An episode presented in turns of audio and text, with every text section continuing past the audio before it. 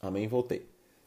É, eu quero colocar você a par de alguns contextos históricos é, sobre é, a, o, quando Paulo escreveu essa carta, quais foram os objetivos dessa carta.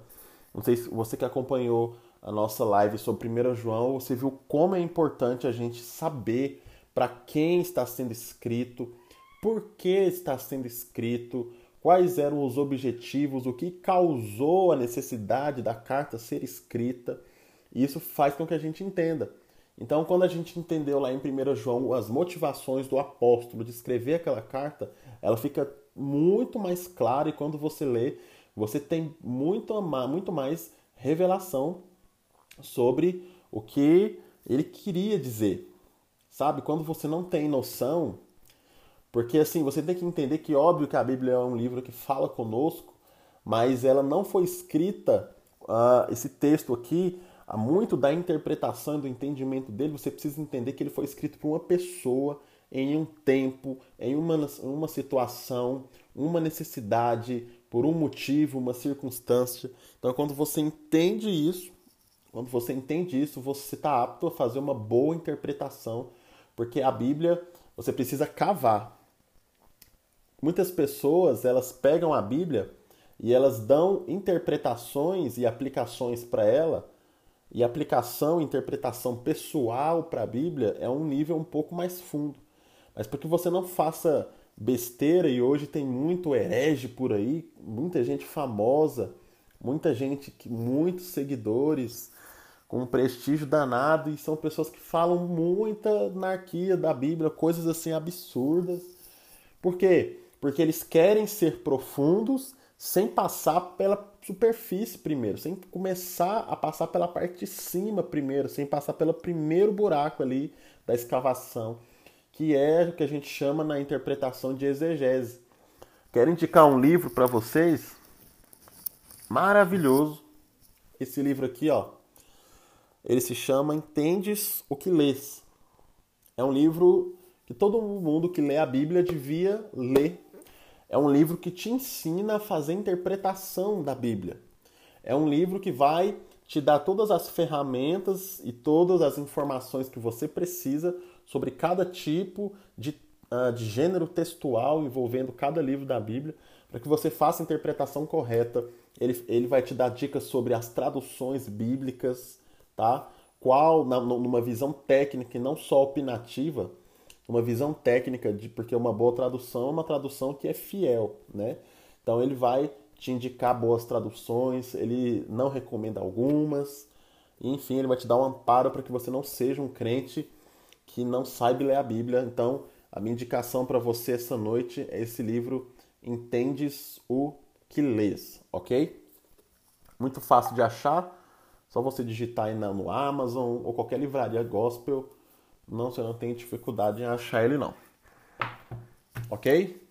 Paz do Senhor aos irmãos, estão entrando agora. Glória a Deus pela vida de vocês. Nós vamos começar a estudar o livro de Efésios, ou melhor, a carta de Paulo aos Efésios. Amém? Que, que eram os Efésios? Efésios era, era um povo que morava na cidade de Éfeso, uma cidade ali do primeiro século, uma cidade que era uma província, estava sobre uh, debaixo da, do governo romano, como praticamente todas as cidades daquela época ali do mundo conhecido. E o que acontece é que Paulo, você pode ler isso lá na, na, na, no livro de Atos, ele começa a fazer suas viagens missionárias, ele vai até Éfeso, prega o evangelho, constitui uma igreja ali, e vai para outro lugar, como é o ministério de um apóstolo. Amém?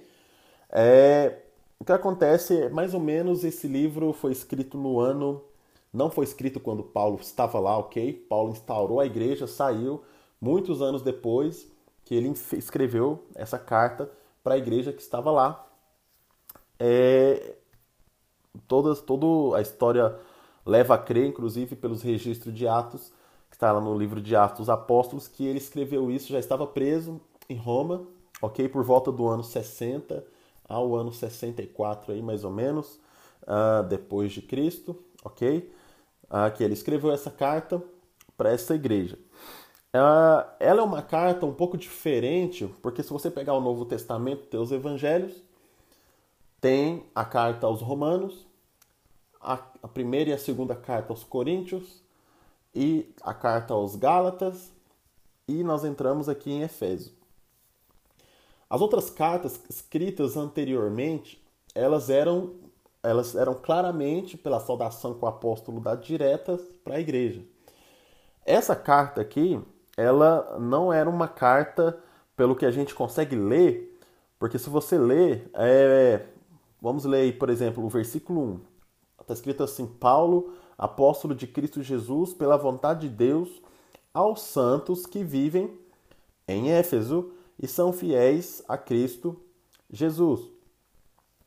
Ele endereça a, ao pessoal que estava lá em Éfeso, mas ele não fala, conforme a gente vai ler aqui para frente, ele não especifica diretamente, ou seja, não é uma carta direcionada só para eles. Pelo que a gente vai ler, e todos os intérpretes da Bíblia concordam que foi uma carta enviada para Éfeso, mas, com, mas que o conteúdo não era só para eles. Por exemplo, 1 João também foi escrito para essa igreja aqui em Éfeso. Só que ela é uma carta direcionada para problemas que estavam acontecendo lá em Éfeso, problemas ah, muito específicos, pessoas de lá que estavam causando problema. Ah, João exorta, João ensina com base nos problemas pontuais. Então, é uma carta que nos abençoa, que tem muitos princípios para nós e para todas as igrejas, mas ela foi escrita com esse escopo. Essa daqui não. Essa daqui ele fala: Ó, oh, vocês que estão aí ah, em, em Éfeso. Ou seja, ele está falando. Essa carta aqui é uma carta para a igreja em geral. Ela não foi escrita com um objetivo específico, para um caso específico de pessoas.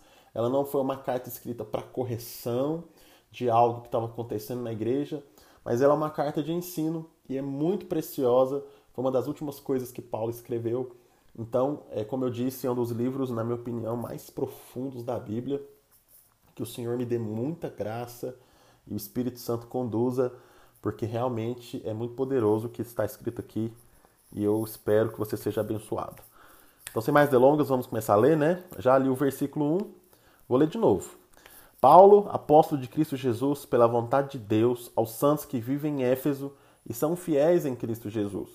Que a graça e a paz de Deus, nosso Pai, o Senhor Jesus Cristo, estejam com vocês. Amém? Verso 3. Aí ele começa. A impressão que dá, você sabe que pastor e pregador, a gente tem mania, uma santa mania de fazer parênteses né? E a impressão que dá é que Paulo começa a escrever a carta e aí Paulo já abre um parênteses para um assunto novo. Paulo já, já se empolga aqui, porque veja o que ele fala no verso 3: Bendito seja Deus e Pai.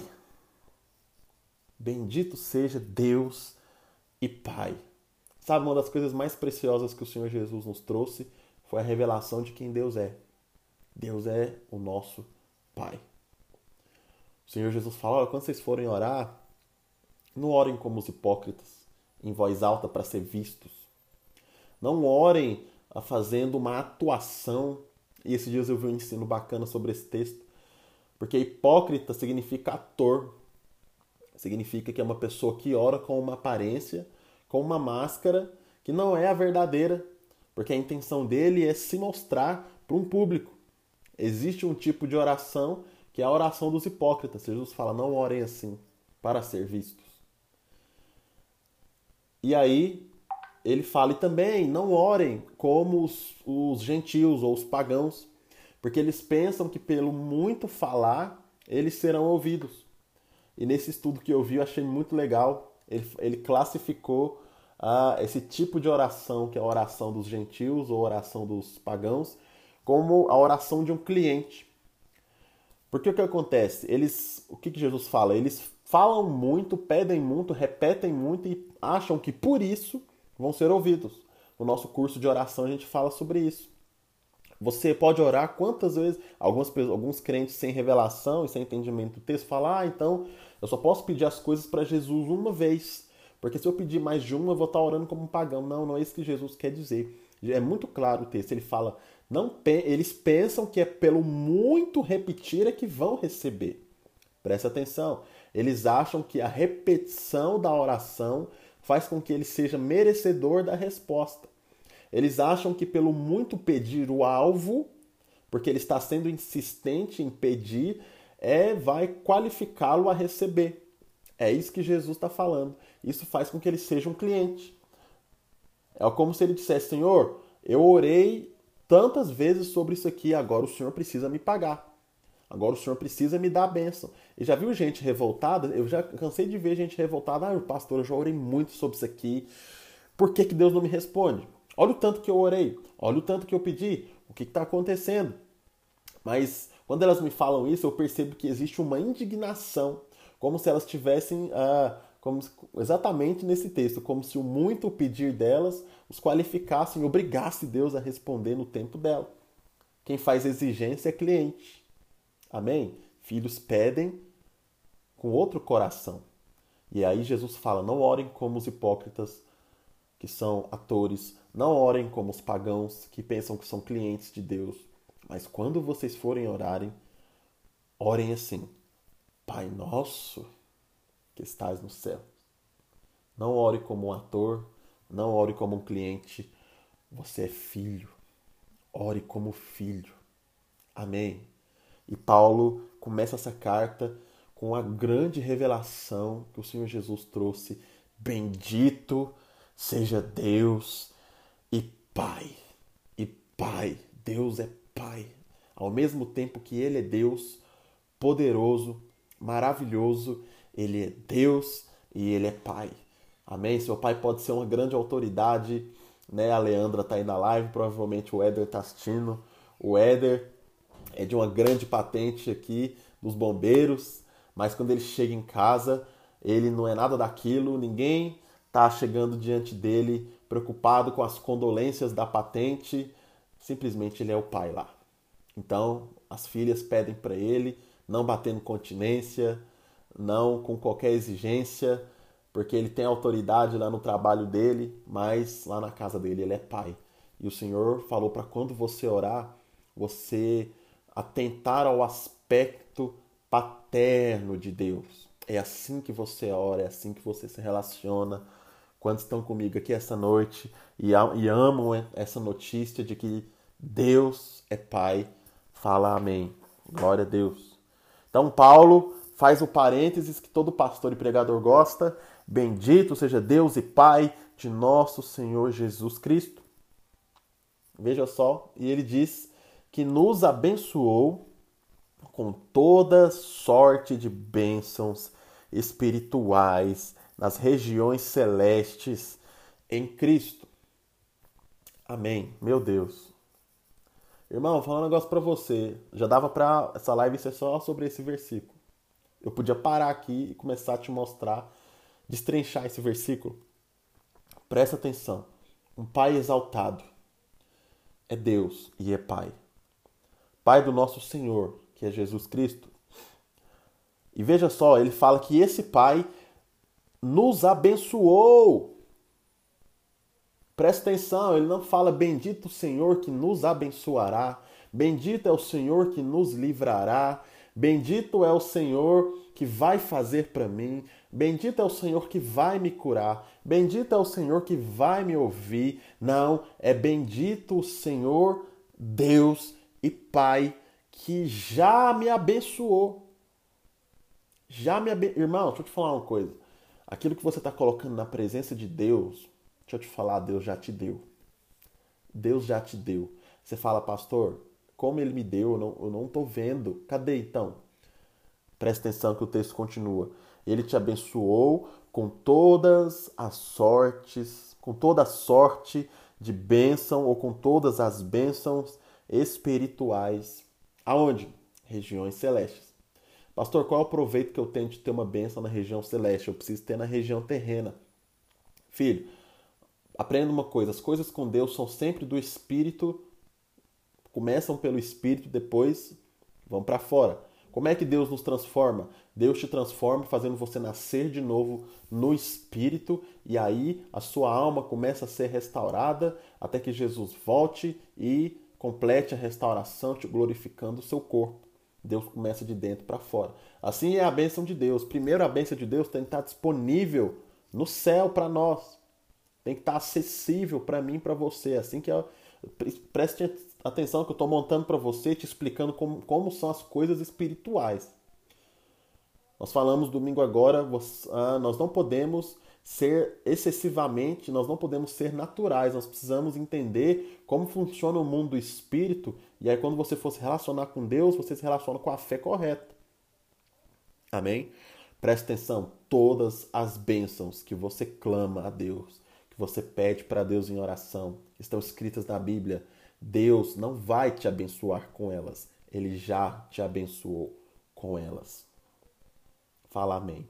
Já está liberado no céu. É o mesmo, eu gosto de dar esse exemplo. É a mesma coisa que, que eu falar para você, olha, depositei na sua conta 10 milhões de reais. Tem na sua conta 10 milhões de reais. Aí, que eu tenho que falar para você? Olha, eu já te abençoei com uma fortuna. Agora eu preciso que você vá lá e saque.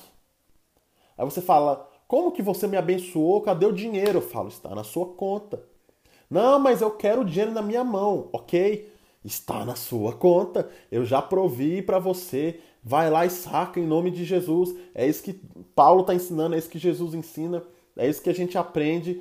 Filho, você precisa crer que tudo que está liberado para você na Bíblia, Deus já te abençoou.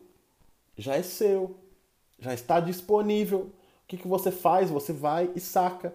Perceba que agora, quando você vai orar, a sua oração ela é muito mais de apropriação do que de pedido. Quando você for orar por, por saúde, entenda a saúde é sua, porque certamente ele tomou sobre si as nossas dores, nossas enfermidades, e o castigo que traz a paz estava sobre ele. Pelas suas feridas fomos no passado de novo sarados. Você já é sarado, fala amém.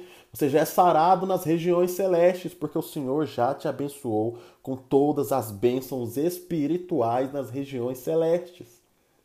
O que você faz? Você saca para o mundo terreno. Como você faz esse saque?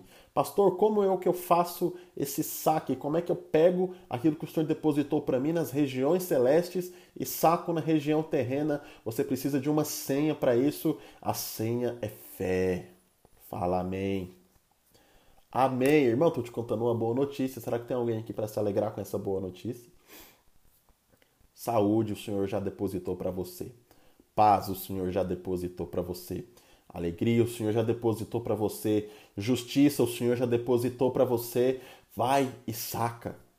E olha, feliz é você que está assistindo essa live, porque você está descobrindo a senha para sacar as bênçãos espirituais depositadas nas regiões celestes. Amém. Amém. Perceba que isso muda tudo. Porque o diabo tem uma estratégia. Qual é a estratégia do diabo? Colocar tudo no futuro.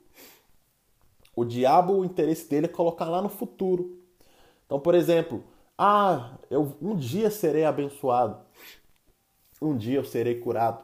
Aí você ora com esse coração de futuro. Só que essa fé está distorcida. E aí o futuro vai, vai estar tá sempre lá. E você nunca vai alcançar. Mas Deus quer que você ore entendendo que o que você quer Ele já te deu. Percebe? Então, quando você ora com essa fé, sem ver, sem sentir, isso de fato é fé. E aí o que acontece?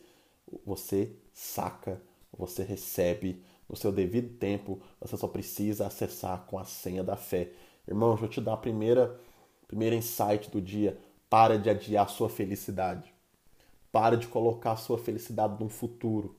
Para de condicionar a sua felicidade a quando você tiver isso, ou aquilo, ou aquele, ou aquela, quando eu casar, quando eu tiver uma casa própria, quando eu tiver uma moto, quando eu tiver um carro, quando eu tiver um carro sedã ou um, uma caminhonete.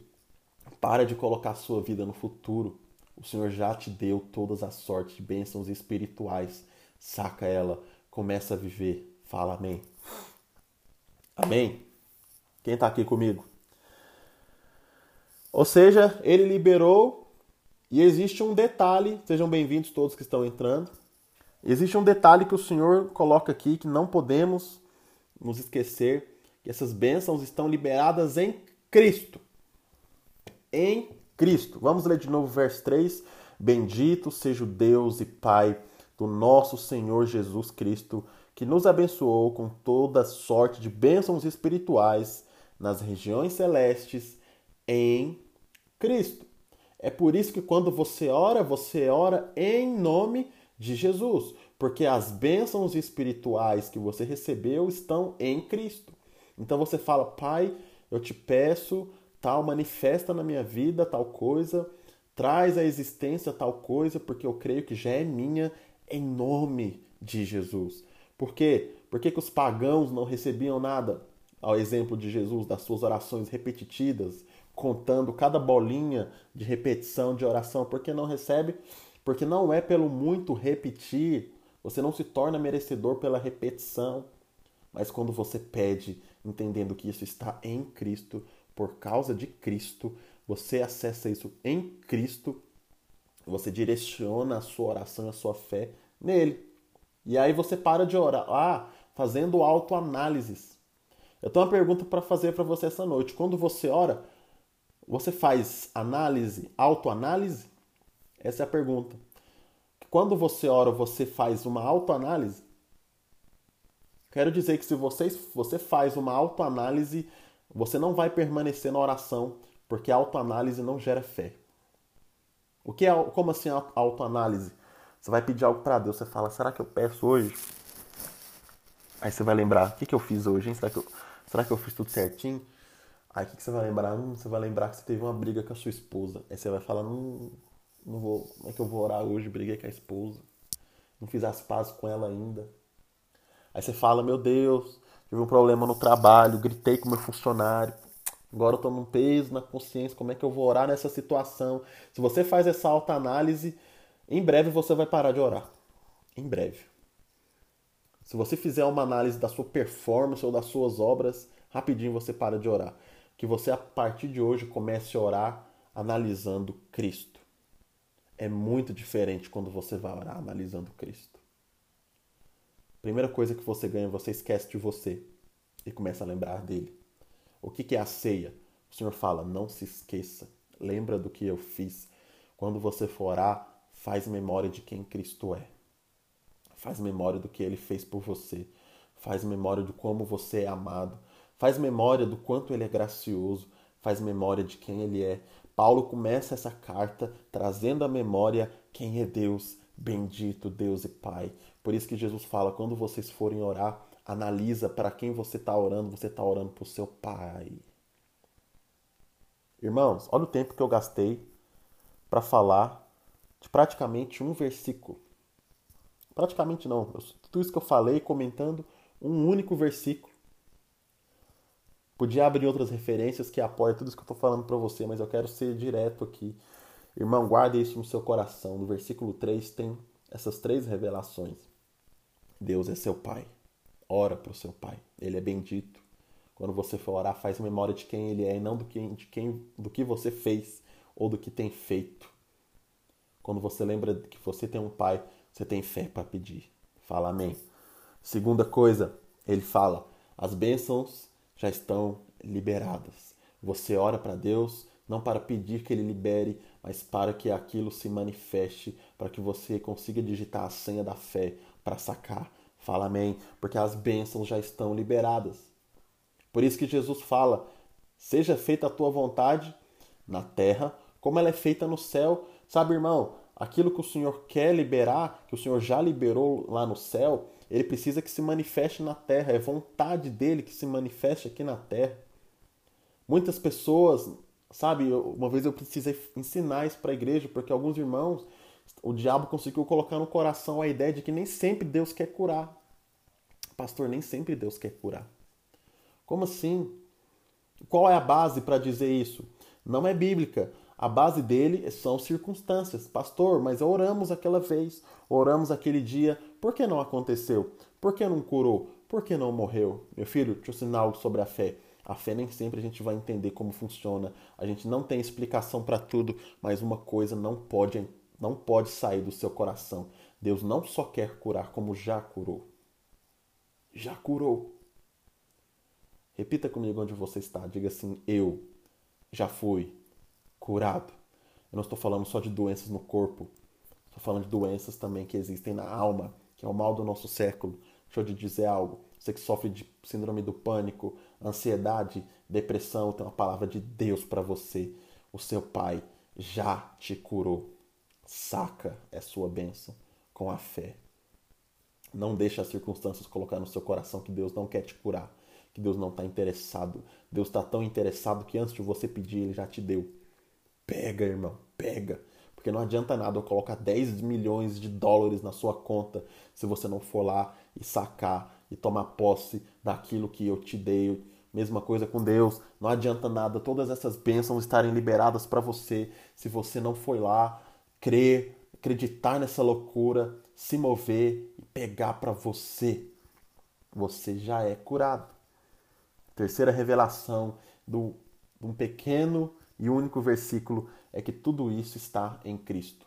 Você ora analisando Cristo, lembrando que você vai receber, não porque você está ah, fazendo campanha, não porque você está orando por sete dias. Não estou falando que é errado fazer campanha, mas não tem um coração de pagão achando que Deus vai te dar porque você cumpriu a agenda de sete dias das sete quarta-feiras. Deus não vai te dar por isso. Deus não vai te dar por isso. Deus vai te dar em Cristo, por causa de Cristo. Amém? É o que a gente aprende lá em Samuel 16, eu acho, 1 Samuel, 2 Samuel 16, ah, enfim, não lembro, está lá no, no, capítulo, no livro de Samuel, sobre Mefibosete. Davi fala assim: tem alguém na casa de Saul que eu possa abençoar por causa de Jonatas? Aí tinha um aleijado lá, que o aleijado fez para ser abençoado? Nada. Não tinha nada para ser abençoado, mas ele foi por que, que ele foi abençoado? Por causa de Jonatas, seu pai. Porque Davi tinha uma aliança com ele. Deus tem uma aliança com Cristo. Cristo tem uma aliança com Deus. E Deus está falando: tem alguém aqui que quer ser abençoado por causa de Cristo? Se você quiser ser abençoado por causa de você, filho, você não vai receber. Mas se for em Cristo, o Senhor já liberou e vai te entregar tudo. Fala amém. Meu Deus, eu não peguei água, minha garganta já está arranhando. E Deus tem misericórdia. Amém? Ok? Vocês estão aqui comigo? Anota isso, ok? Porque isso é importante. Você, quando for orar, você vai orar agora ajust, com o coração ajustado. E aí você vai começar a perseverar. Aleluia. Verso 4. Meu Deus. Aqui, irmão, meu Deus, esse verso 4, já, meu olho já encheu de lágrima aqui. Meu Deus. Esse verso 4 é de dar nó na cabeça. Presta atenção. Ele fala: Antes da fundação do mundo, Deus nos escolheu. Meu Deus. Irmão, você entende um Deus que já sabia seu nome, que já tinha te escolhido antes dele falar haja luz? Sabe Gênesis capítulo 1, haja luz? Deus antes de falar haja luz já tinha te escolhido. Meu Deus. Você entende a sua importância diante de Deus? Você entende a sua, sabe, o quanto você é amado? Você entende que você não está aqui à toa? Meu irmão, Deus te escolheu. Mano, se a gente já se sente honrado de não ser o último escolhido quando tem um jogo de futebol ou alguma brincadeira que tem time, qual que é a maior desonra? Ser o último a ser escolhido um amiguinho seu lá, um colega seu te escolhe ali para ser do seu time, você já fica tão feliz.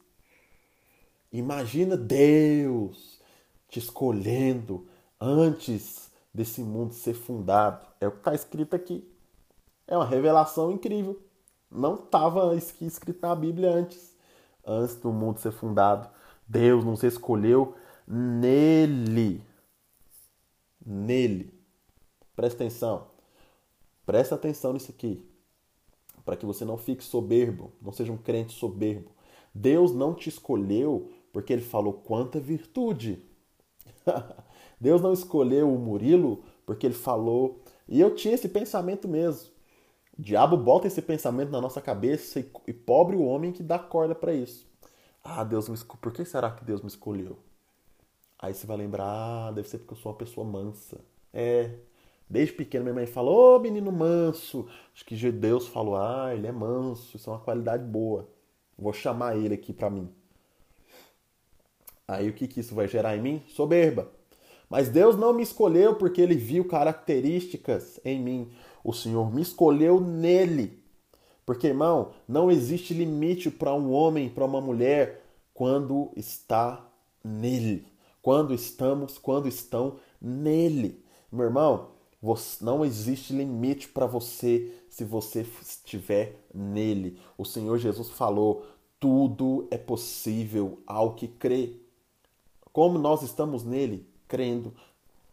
Quando cremos, estamos nele. Tem alguém para falar glória a Deus no que eu estou dizendo?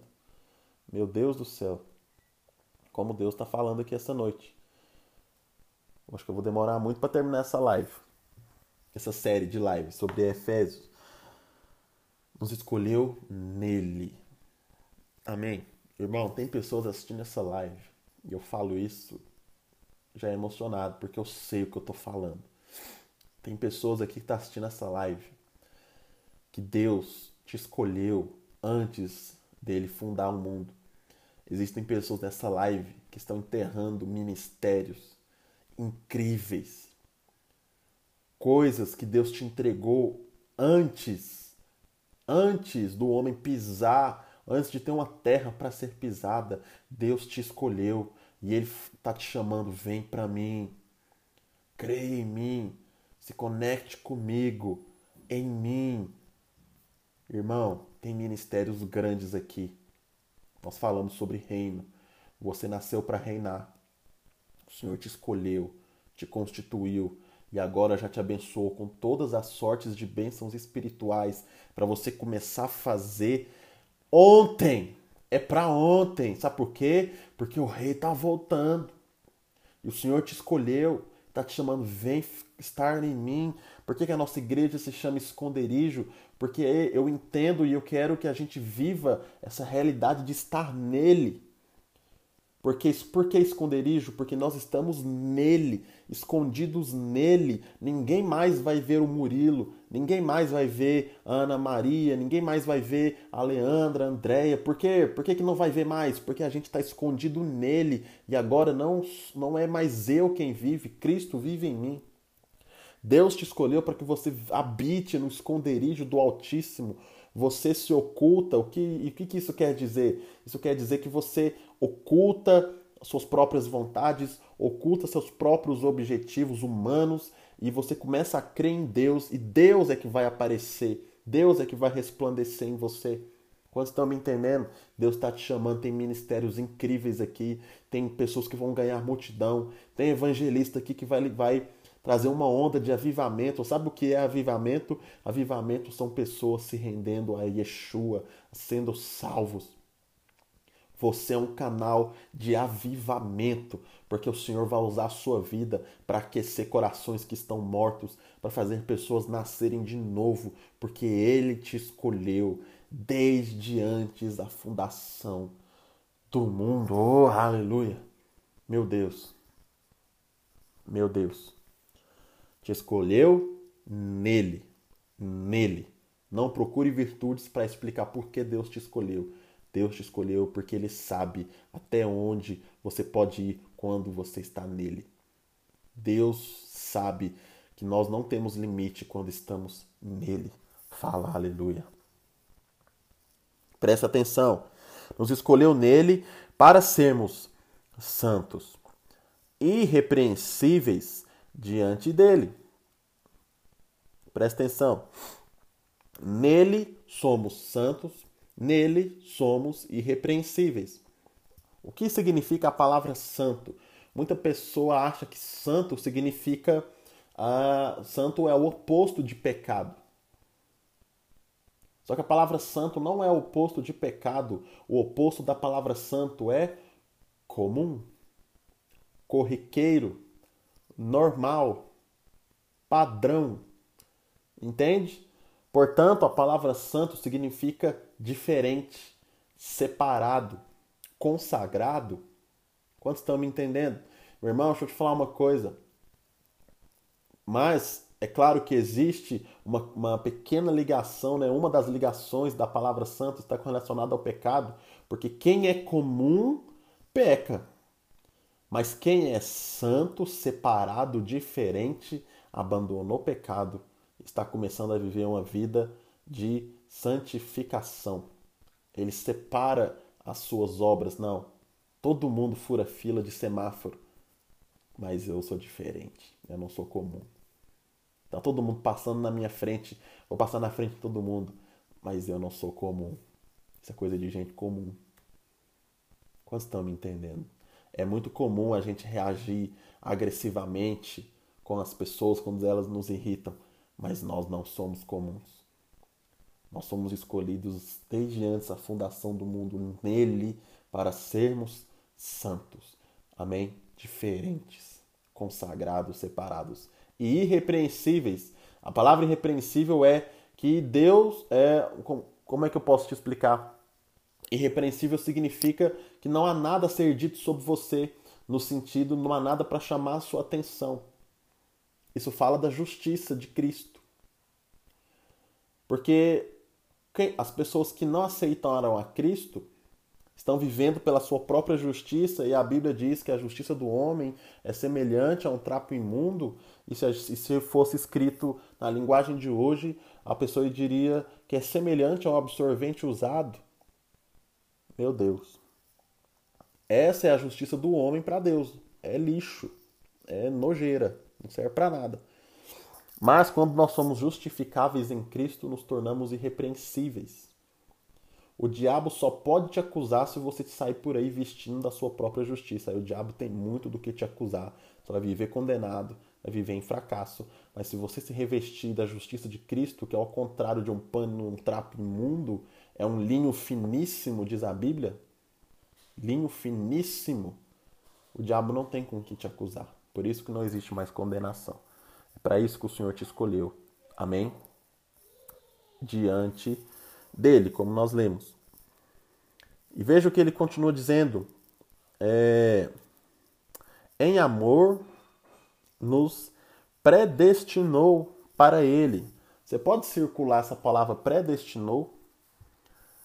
Porque eu vou te explicar algo aqui que é o que deixa a gente em parafuso. Os irmãos perguntam, e eu vou ser sincero com você, Deus está me ensinando sobre esse aspecto da nossa identidade, esse aspecto da soberania de Deus que se chama predestinação. Já te adianto que eu não tenho a resposta para tudo, mas o Senhor me, me ensinou algo. O mestre, que é o, o, o dom do ensino, não é aquele que sabe tudo, mas é aquele que ensina tudo que sabe. Então, o que eu souber sobre esse assunto, eu vou falar para vocês aqui essa noite. Amém? Glória a Deus. É, ele fala: em amor nos predestinou para Ele, para sermos adotados como seus filhos, por meio de Jesus Cristo, segundo o propósito de Sua vontade, para louvor da glória de Sua graça, que Ele nos concedeu gratuitamente no amado. Efésios é um livro profundo. Então presta atenção. Em amor, o Senhor nos predestinou. A palavra predestinação significa que o Senhor já traçou o seu caminho. Existe um conceito que algumas linhas teológicas entre nós, os cristãos, que defendem a ideia de livre-arbítrio e uma outra corrente que defende a ideia de predestinação e outras subcorrentes né, derivadas. Bom, uma coisa é certa: você não vai encontrar na sua Bíblia o termo livre-arbítrio. Se você procurar, não existe. Mas a palavra predestinação aparece muito. Portanto, é algo para nós pedimos para que o Senhor nos ensine. O que eu estou querendo dizer essa noite? Filho, o Senhor te escolheu desde a fundação do mundo. Você foi escolhido. O Senhor preparou algo para você. O Senhor preparou algo para você. Muitas pessoas, eu creio, o Senhor tem me ensinado isso recentemente, não vivem uma vida plena, apesar de serem nascidas de novo, apesar de estar na vida da igreja. Por quê? Porque elas são pessoas que teimam em andar num caminho a qual já está claro que o Senhor as predestinou para aquilo. Perceba que isso faz a gente. Você fala assim, mas pastor, se Deus predestinou, então não deveria haver escolha. Essa que é a loucura. O que eu entendo sobre predestinação é que não importa a sua vontade, um, algum, o propósito de Deus vai ser feito na sua vida. Mas se a sua vontade quiser ser contra isso, quero dizer que na caminhada até esse propósito vai ser uma caminhada turbulenta. Vai ser uma caminhada que vai acontecer coisas que não precisavam acontecer, que não estavam no plano de Deus para você, mas que você às vezes pela teimosia acontece. O grande exemplo disso é Jonas. O Senhor tinha um propósito para Jonas. Jonas vai salvar a cidade de Nínive. Só que o Jonas, só que Jonas tinha o quê? Ranço do povo de Nínive, tinha raiva do povo. Jonas não queria pregar lá porque ele sabia que se ele fosse pregar o povo ia ser salvo, só que ele não queria que o povo fosse salvo. Ele mesmo fala: Não, não quero aquele povo salvo, não. Eu sei que o Senhor é gracioso. Se eu for lá e pregar, aquele povo vai ser salvo. Não quero. Então não vou para Nínive, não. Vou para outro rumo. Aí ele entra num barco. E eu vou te falar outro detalhe. Vou te falar outro detalhe. Quando você foge do propósito, você não apenas torna a sua vida mais difícil, mas você torna a vida das pessoas ao seu redor mais difícil. Porque Jonas entrou naquele barco, ele não sofreu uma tempestade sozinho, mas ele a tempestade atingiu todo mundo que estava com ele naquele barco. Perceba isso. Portanto, não é um problema só seu você querer desviar a rota a qual o Senhor soberanamente predestinou você. Você está prejudicando você e está prejudicando pessoas que estão perto de você. Você está, você está gerando tempestades desnecessárias. Presta atenção no que eu estou te dizendo. Sabe, pessoas que não creem em Cristo, vê essa palavra, fica louca. Por quê? Porque as pessoas são tão soberbas que elas acham que as suas escolhas são superiores. Entenda, as suas escolhas não são superiores. Por isso que quando você crê e confia em Deus, você se alegra com o ensino da predestinação e de entender que o seu Deus já preparou o seu destino. Quantos estão me entendendo? E veja só tempestade, ele é lançado ao mar, prejudica pessoas ao redor dele. Ele é lançado no mar, quase morre afogado. Vem um grande peixe, engole ele. E eu sei que nas escolinhas dominicais, né, tem a fotinha lá de Jonas orando assim dentro do peixe. E é uma sala, né? Pé, o estômago do peixe tem pé direito duplo. É um espaço, né? Uma sala tão ampla. Meu irmão,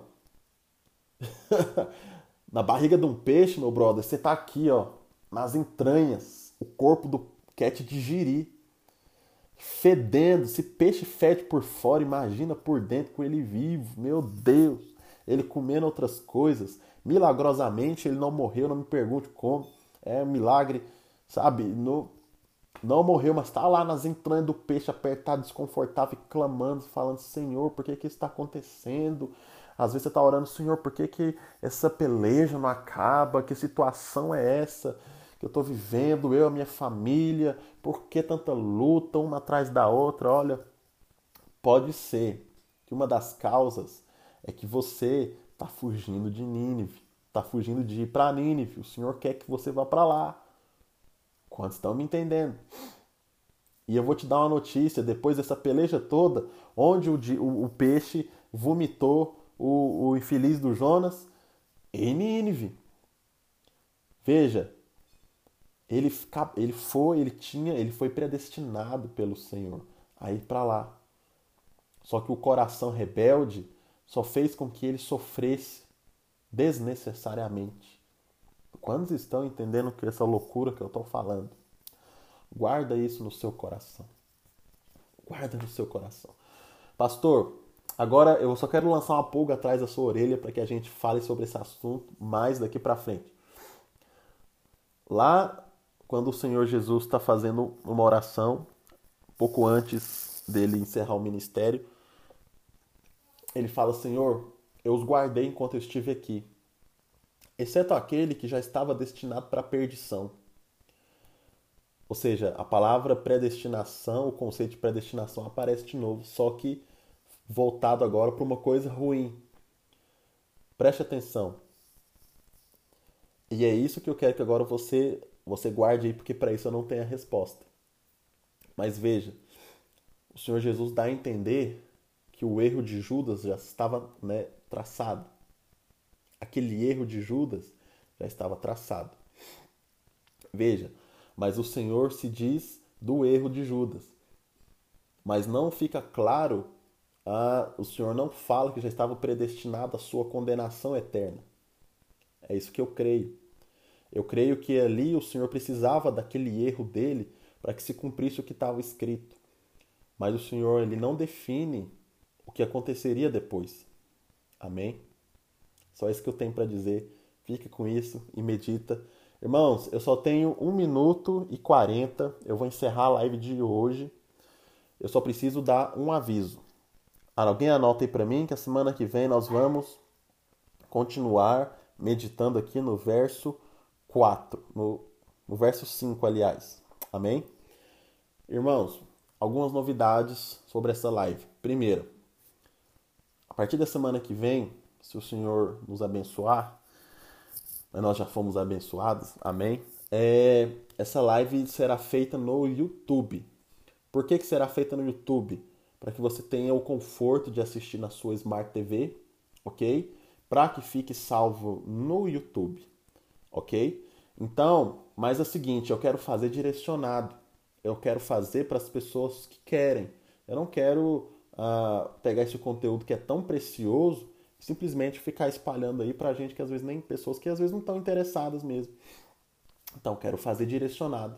Portanto, é, você que, que quer continuar participando nas lives, para que você continue participando conosco, quero que você vá no direct da igreja e manda só um, um desenhozinho, aquele emojizinho da Bíblia, porque aí eu vou entender que você está falando que você quer continuar participando das lives. Ok?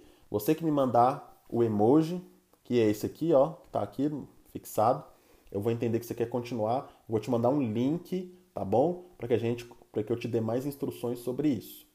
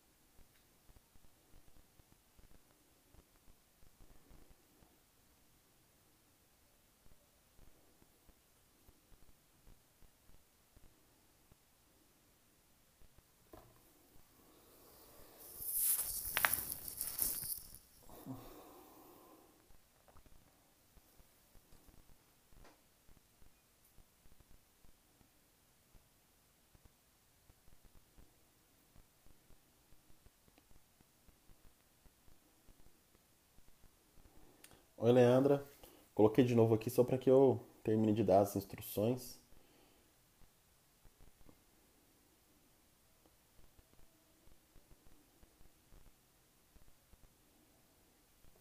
Amém?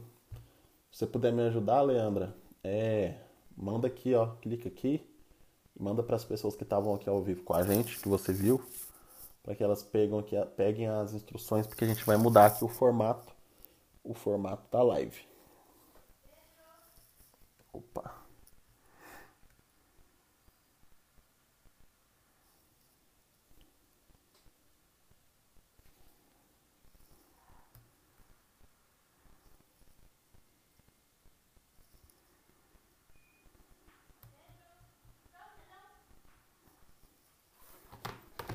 Avisar aqui o pessoal nos, nos grupos.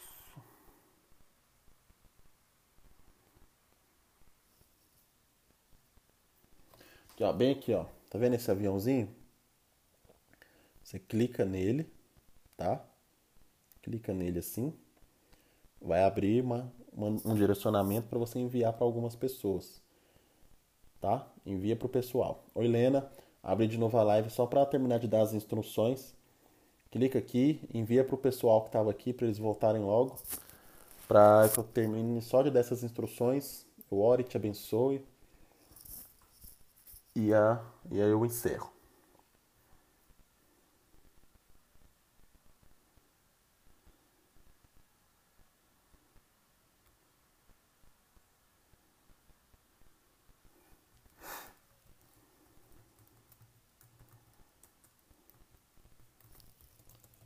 Eu ver quem vai.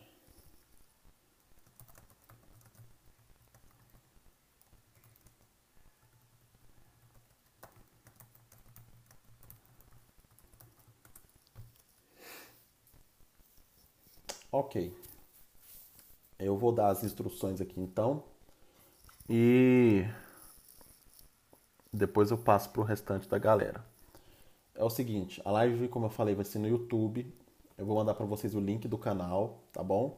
A live de tudo bíblico não será mais no Instagram e não, não será uh, assim aberta. Eu vou fazer ela direcionada, ok? Para as pessoas que querem realmente participar, ok?